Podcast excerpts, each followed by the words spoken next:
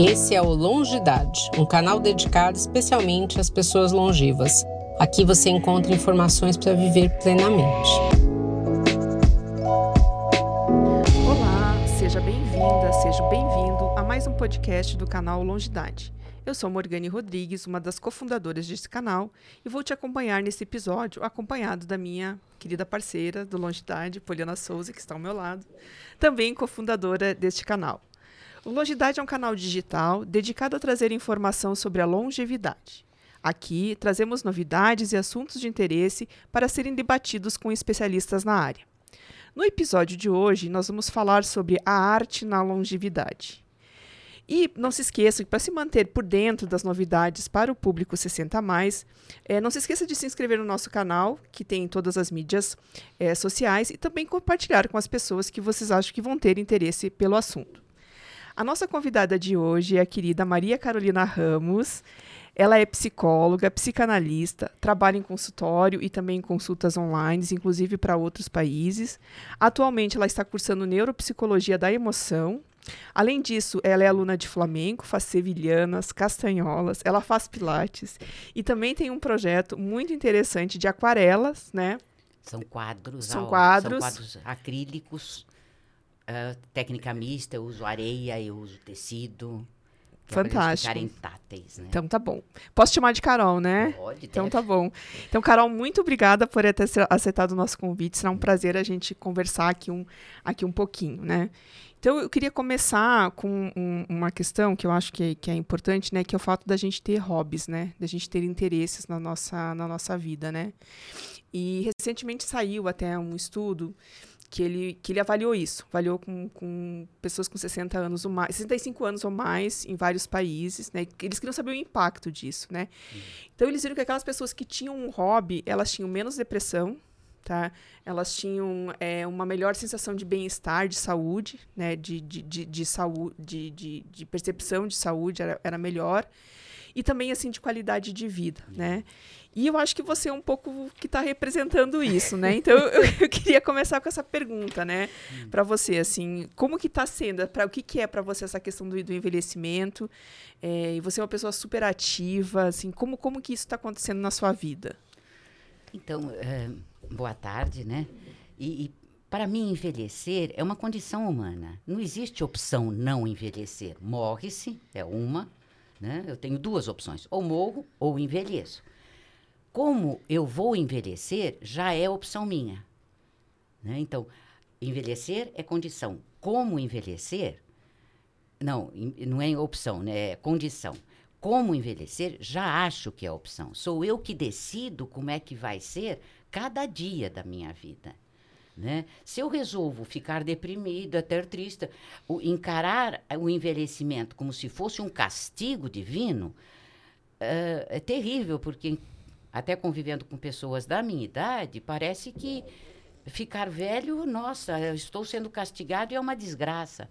Não é uma desgraça, é uma maravilha com toda essa experiência que eu vou adquirindo cada dia da minha vida e vou utilizando essa experiência, me tornando cada vez maior.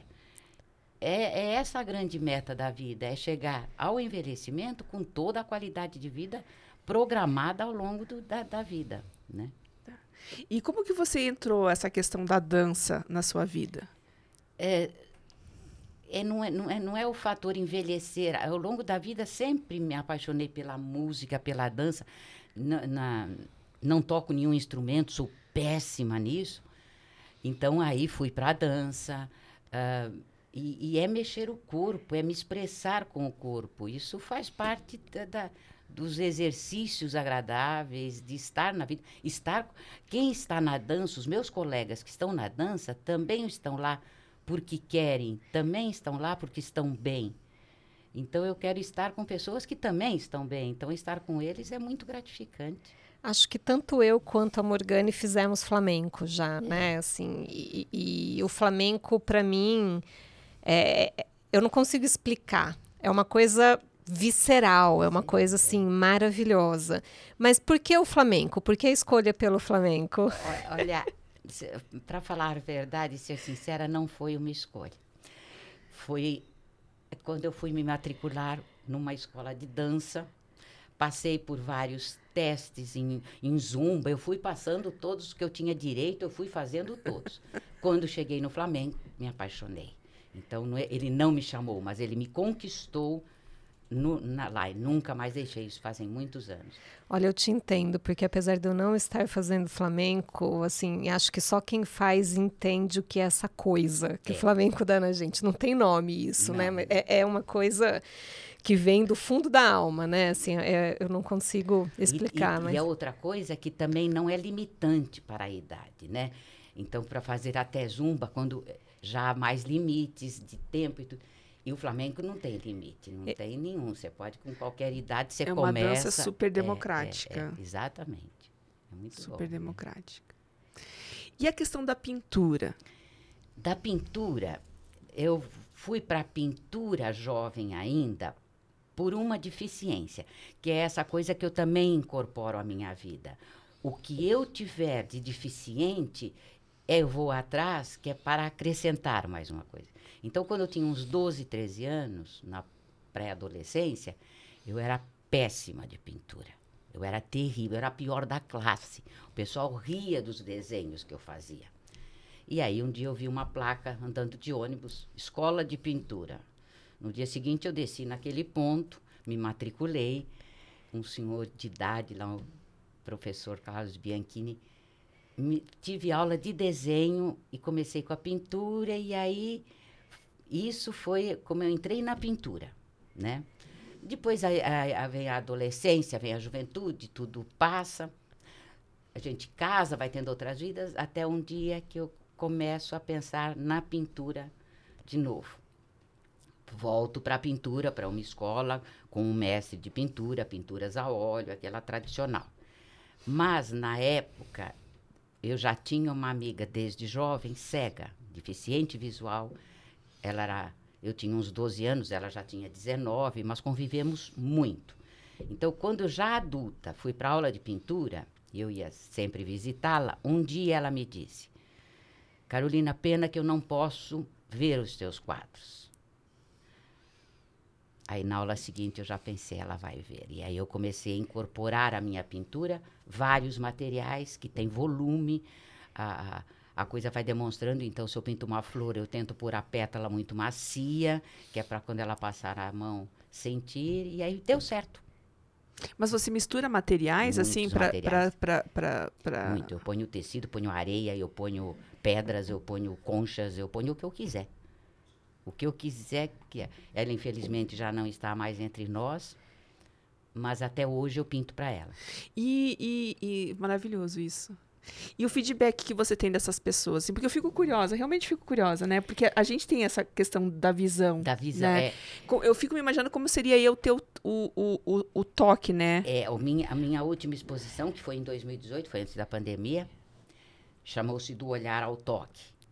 Então, as- os quadros foram expostos numa altura mais baixa do que o padrão, que era para as pessoas poderem tateá-las, sendo deficientes visuais ou não. E teve uma exposição no Senac do Taboão da Serra. Foi muito interessante, que era de inclusão, inclusive, para cegos. Ah, eles, quem quiser, o acompanhante do cego que quisesse pôr uma venda, ele poderia. Então foi a coisa mais interessante, porque estava o cego, que aí era, ele é que enxergava bem, porque o acompanhante dele com a venda é que estava terrível, não enxergava nada.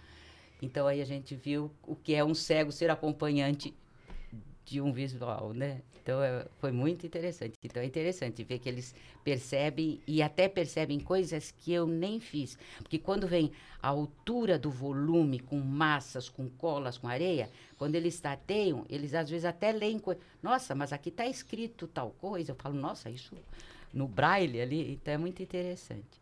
Tá Você muito sabe bom. o que eu achei muito interessante? Na verdade, o seu amor pela sua amiga tornou a arte acessível para outras pessoas, É, né? é, Você tornou a arte acessível para quem não pode ver, exatamente. né? Pelo amor Pela- pela sua amiga. É, Isso é é, fantástico, Eu né? nunca pensei por esse lado, mas é isso. E há um amor à, à vida, que acho que é isso que a gente deve levar. Né? A vida é apaixonante o tempo todo, né? É, a arte transforma mesmo, né? É. Você teve alguma inspiração, assim, de, de, de pessoas que te inspiraram? A não ser é, é, para esse tipo de pintura. é, Além da a- sua amiga, né? além- Que é o que ela, é, ela- que você tá pintando ainda para ela até hoje. Até hoje, É. até hoje, quando eu termino, eu olho e falo, "Ó, mais um, né? Vê aí se de onde você está, se você vê, né? Né? Cada vez mais eu fui aperfeiçoando, porque quando eu ia tateando, quando no final, porque aí eu até insero certas partes para elas ficarem bem macias, é, e também me vendo os olhos para no final eu sentir como é que sentem, né?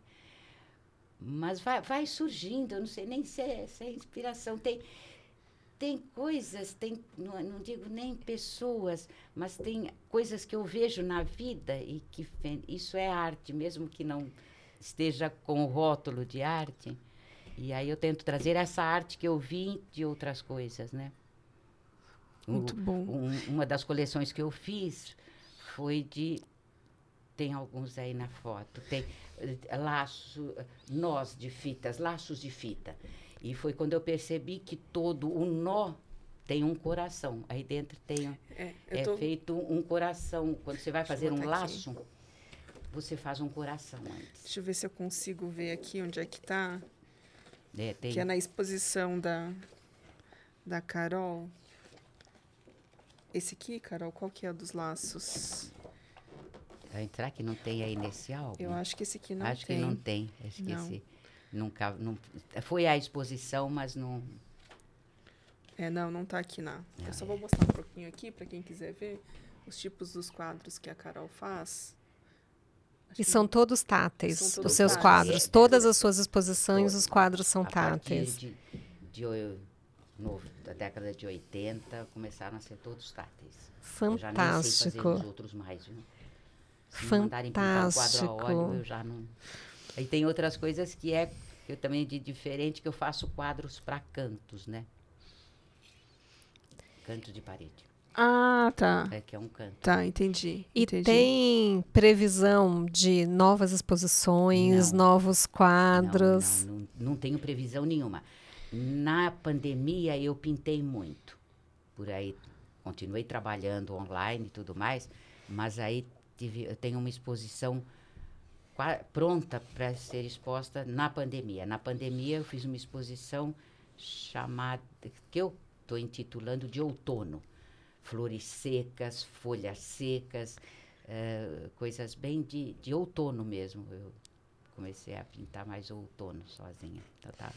O que está significando para você, assim, esse seu lado artístico na sua vida? Qual o- a importância dele que você, você coloca, assim? O que, que mudou em você? Ou você está tão incorporada que, Eu- eu tipo, que é, já eu é, sou a é, já é. artista. Assim, tem uma coisa que a arte te dá, e que, quer dizer, para você se. Primeiro, artista, né? Primeira palavra, artista. Eu, eu não. esse- esses quadros eu não considero arte, enquanto outra pessoa não ouvir, e ela é que, é que ela. Se eu conseguir com esses quadros tocar o sentimento dela, aí sim ela virou arte. Se não é só uma distração minha que eu fiz em casa. Mas na hora, por isso que eu faço exposições. Na hora que vai para uma exposição e alguém diz, nossa, me emocionei com esse quadro. Falei, esse já é arte. Porque a arte é aquela que tem que te emocionar. Não, não digo que a emoção até tem que ser boa só, não. Se eu odiar o quadro, já é emoção. Já tem ódio. Então, qual- é- é- quem determina se é arte ou não é o outro e nunca eu. Sempre eu. É o outro que avaliza, é que lhe dá o título. Então, né, eu digo que eu sou mais arteira do que artista, né?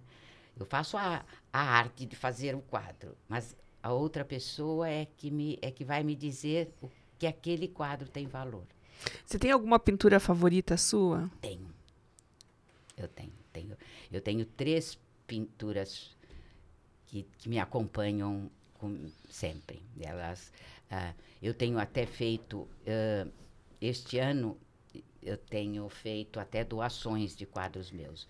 Eu só dou um, um quadro meu porque eu nunca dou um quadro meu, porque eu estou dando um problema para a pessoa. Eu não sei. Eu vou dar um, um quadro que ela vai ter que conviver com ele o resto da vida e pode odiá-lo. Então, agora, aquela pessoa que comprou um quadro meu em exposição, eu tenho certeza que ela ela investiu na minha arte. Uhum. Então, eu tenho contactado essas pessoas e tenho dito, nesta altura da vida, dizer, venha buscar outro quadro que você escolha. Então, elas têm vindo buscar um quadro para levar demais, porque, as, né? Então, eu já nem lembro a pergunta que você fez. Eu, eu perguntei se você tem alguma pintura favorita. É, então, quando eu queria que você escolher- me explicasse É, é, agora, não, porque eu já estou curiosa. Quando. ah, é, tenho três, três que eu não, não, não, não dou, não faço nada, vão onde eu estiver. E quando eu vejo essas pessoas que vão retirar, que receber a doação minha, eu já aviso: este, este, este não. O resto você vai escolher o que quiser. Também tem sido muito gratificante é, ver a pessoa levar o, o quadro meu. Né? A- é, como se, é como se levasse um pedacinho de mim. Né? Não é um filho, mas é- uma produção minha que gostou, então vai viver em outro lado. Leva um pedaço de mim. Então, essa Mia Couto, no seu, o escritor Mia Couto, quando ele esteve aqui a última vez no lançamento do livro, ele disse uma coisa que me tocou. Ele disse que numa, é, ele é moçambicano, né? ele é da África. E em, Moçambique ele vive numa aldeia que tem outra língua. E aí ele disse: na língua da minha aldeia, a gente nunca apresenta este é meu filho, esta é minha filha. A gente apresenta eu estou nesta pessoa e eu estou nessa pessoa. Então eu achei isso lindo, quer dizer, realmente a gente está no filho. Não ele é meu. Eu estou nele. Ele, quando ele lembra de mim e gosta de mim, eu estou nele. Então o quadro também tem isso. eh, Né? Quem leva o quadro, eu estou no quadro, né? vai me levar um pedacinho. Eu tenho essa sensação também. De Fantástico vai isso. levar um, um pedaço para mim, para outro, para viver em outro lugar. Acho isso muito bom. Eu fiquei curiosa com uma coisa. Você comentou que é, passa a ser arte para você a partir do momento que, que alguém te dá esse feedback de emoção. E você começou essa arte para uma pessoa em especial. Como foi a emoção desta pessoa a primeira vez que você levou o quadro para ela? Para ela ver o quadro com as mãos. É, era- foi, foi muito emocionante, porque assim, eu fui toda, né, eu sempre alegre, contente, e, e aí eu pus o quadro e pus ela na frente. Ela também foi uma das pessoas que ela me disse coisas que eu fiz que eu não sabia que tinha, só ela viu.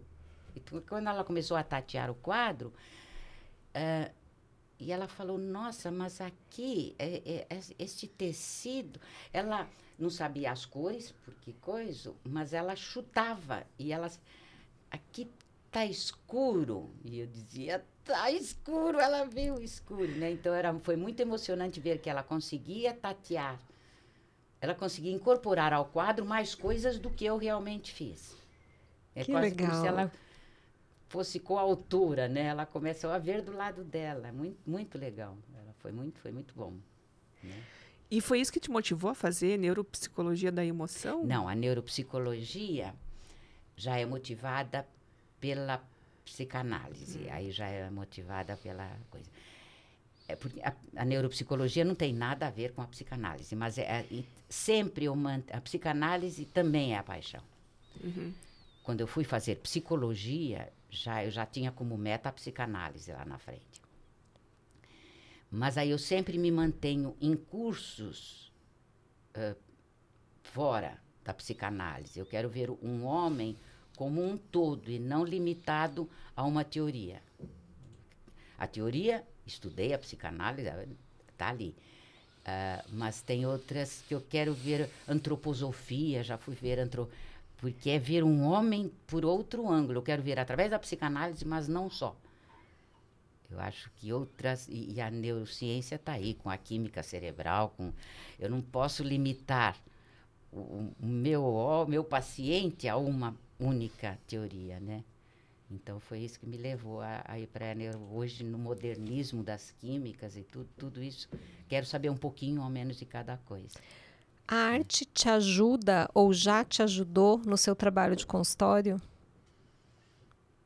Vou dar um exemplo. Hum, Né? É, recentemente, né, eu li é, vários livros, e aí né, eu vou falar de novo, eu já falei isso em outros episódios, mas eu li os livros da Carla Madeira, assim, gente, os três eu levei para terapia, porque assim, eles traz coisas que eu falei, gente, assim, eu preciso falar sobre isso, é, né? É. E a arte, de alguma forma, é, ela te ajuda nesse trabalho de, de, de repente, é, levar um insight, levar, enfim. Ou vice-versa, né? Ou vice-versa, é. é. é. Para te responder, para falar a verdade, eu nunca pensei sobre isso. O que a arte me ajuda é a, a acho ela me ajuda não enquanto arte, mas ela me ajuda a perceber que o homem é, essa não cobrança na arte não existe o perfeito. Eu isso é, existe o efeito, não existe o defeito, né? Isto aprendi com a arte. Você não erra na arte. Você nunca erra. Você dá um efeito. Aí você fez um risco lá que não tinha nada a ver com o que você queria. Aí você fala, nossa, ficou bom. Pronto. Então, o defeito deixa de existir. E na, com o meu paciente também é isso que ele tem que entender, que esta é a minha filosofia. Não existe o errado, não existe o defeito, existe o efeito. E o errado é só para aquele lugar pode ser errado, mas em outra situação pode ser certo. Então, isso ajuda a estar na vida, estar como terapeuta. Não ter o certo e errado e não ter o pré-determinado, isso ajuda. A arte ajuda a te tirar o pré-determinado, aquilo que é certo. Né? A arte, ela ultrapassa o certo e errado, ela ultrapassa o, o, defeito mesmo. Não existe defeito, existe efeito. Resolve a nossa vida, essa frase, viu? Não existe defeito. Vou só. guardar. É, guarda. Essa vou, vou fazer guardar. uma bandeira. Não existe defeito, só existe efeito. Aquele efeito, aquele defeito, o que é defeito? A gente fala, o que é defeito? É ser teimoso? Opa, eu preciso da tenacidade, eu preciso da teimosia para chegar em algum lugar. Então, só o defeito não existe. Você pensa em ensinar as pessoas a fazerem esses quadros? Não, eu não penso. Apesar de já ter ensinado, uh, mas uh, geralmente são crianças que vêm a mim e falam: Você me ensina? Senta aí, né? que eu não vou ensinar nada, porque se não se ensina, eu só vou deixar ela se divertir. E, então, que é muito gratificante, né? Que é, pôr um, uma tela na frente de uma criança, dar o um material para ela e ficar nunca pegue nessa espátula, né? né? Que é essa coisa de... Então, não, não penso, não, em ensinar. Só mesmo aquele que vem a mim consegue me ensina a fazer isso. Porque não sei se se ensina, né? Porque essa coisa mesmo com a criança, não há um ensinamento meu. Eu só lhe dou a possibilidade dela dela mexer com aquilo, dela brincar com aquilo na minha frente, né? Mas eu não posso ensinar, olha, faz esse risco assim. Aí eu estou determinando o que é que é certo, o que é que é errado, né? Interessante Fantástico. esse ponto de vista. A gente gravou, né, também recentemente um episódio com uma mulher fantástica que foi aprender balé aos 60 é. anos, né? É, e a gente conversou sobre as nossas autolimitações, né? Do tipo, ah, eu não vou fazer porque uhum. eu tenho vergonha, porque eu tenho medo de errar, porque. É... E aí eu fico pensando nisso, assim, é... envelheci. Posso ir para arte? Posso aprender a pintar? Posso, enfim, né? Assim, eu consigo ainda. É, então, no meu conceito de vida, a idade não me é limitante para nada. Ela pode limitar o tempo de aprendizado, que é isso que eu noto até no Flamengo. Eu digo para a professora, você dá um passo novo. Todo mundo pode aprender de uma aula para outra. Talvez eu precise de duas, três aulas. Mas não me reclamo, não. Vou fazer as duas, três aulas. Talvez eu tenha um tempo mais lerdo, uma coordenação um pouco menor. Mas que eu compenso isso com até a resiliência que a idade me deu. Quer dizer, a idade me tira uma coisa, mas ela também me dá outra. E essa aceitação de si, que eu não preciso ser perfeita para o outro ver que eu sou perfeita. Eu preciso me divertir. Uh, se eu estiver me divertindo erradamente, está ótimo. Então, que não acho que limita, nada limita, eu posso tudo. Eu não pularia de um, paraquedas. Eu não pularia nunca, nem jovem. Não é que eu não pulo agora porque eu tenho idade. Então, o que eu sou limitada, eu sou limitada por mim mesmo, sempre fui. Agora, do que eu gosto e do que eu quero fazer, eu não acho que seja limitante a idade. Ela vai me dar, inclusive, uma, uma, uma visão mais ampla daquilo que eu vou fazer. Eu gosto muito da minha idade. Fantástico. Tem aqui, eu sempre até li para Morgane esse poema de Mário Quintana que rege a minha adoro, vida. Adoro, adoro é, Mário Quintana. É, o Mário Quintana diz assim, até tenho na minha agenda, que essa, isso aqui é a minha memória, né? É, um dia, pronto, me acabo. Morrer, que importa? O diabo é deixar de viver. Então, tem pessoas que deixam de viver ainda vivas. Isso é o diabo. Enquanto tem vida, pode ter idade, mas não tem morte. É, então, a, a, idade não pode ser limitante para qualquer divertimento, para qualquer coisa. Ela não pode ser, porque é vida. A vida não está limitada com a idade.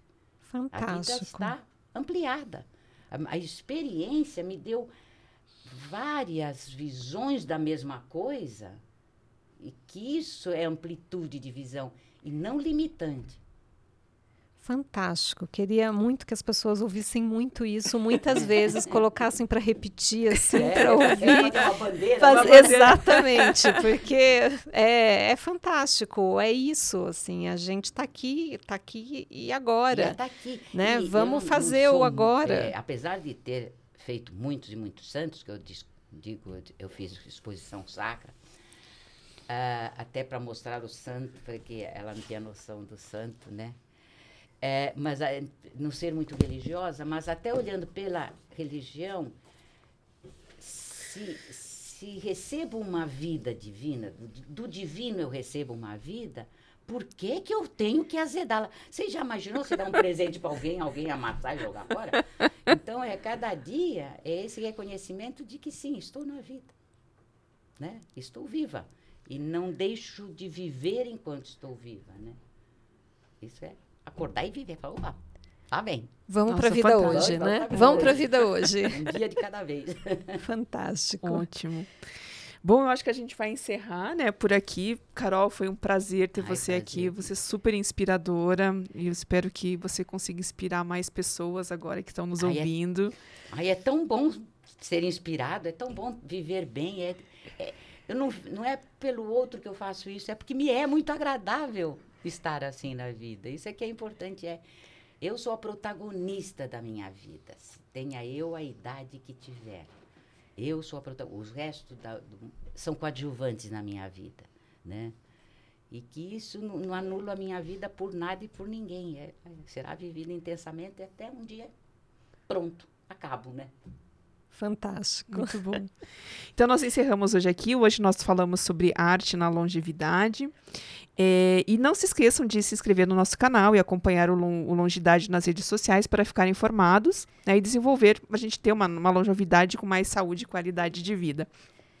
Também não se esqueçam de comentar né, a, a, abaixo o que vocês acharam do, do episódio e também dar as suas sugestões, o que vocês gostariam de ouvir falar e as pessoas que vocês gostariam de ter aqui. E nos vemos até o próximo episódio. Até mais. Até Obrigada. É.